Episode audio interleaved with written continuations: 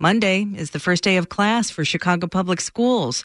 After a year and a half of remote learning for most students, school district officials are hoping for in person learning that resembles something close to normal.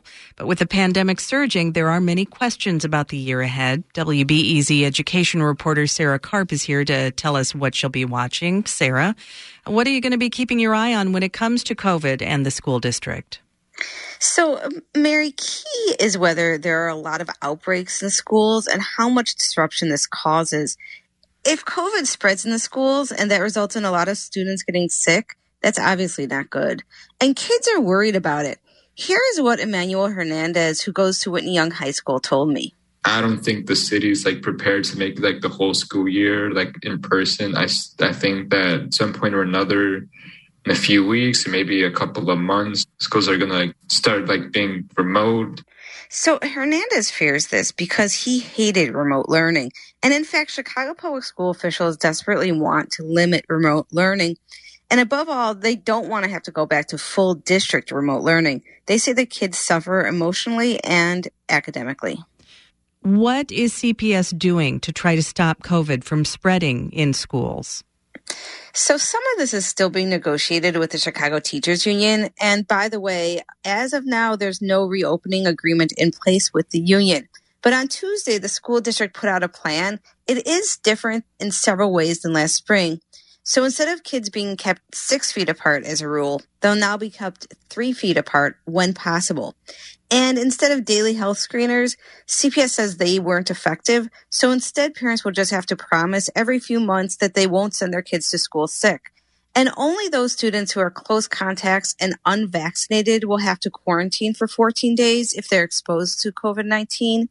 Chicago Public Schools says these guidelines reflect CDC recommendations. The CDC is one of many government bodies pushing hard for full time in person learning.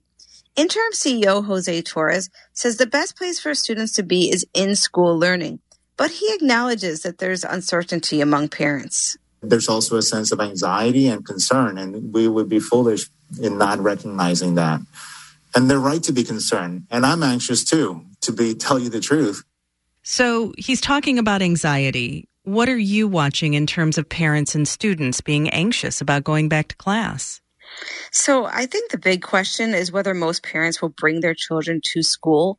As you know, kids under 12 can't be vaccinated. So there's a group of parents who are just really scared about bringing their kids back and their kids getting sick. If these parents unenroll their children and homeschool them, that could be very bad news for Chicago Public Schools financially. This past year, it had a 15,000 student drop in enrollment, which is down about 4%. So if that continues downward, That'll be troublesome for a school district that was built for many more kids. Chicago Public Schools also identified 18,000 kids who they say were highly disengaged last year during remote learning. This summer, officials tried to coax them back into returning to school, and we'll see if those efforts were effective. Is there anything else that we should be paying attention to?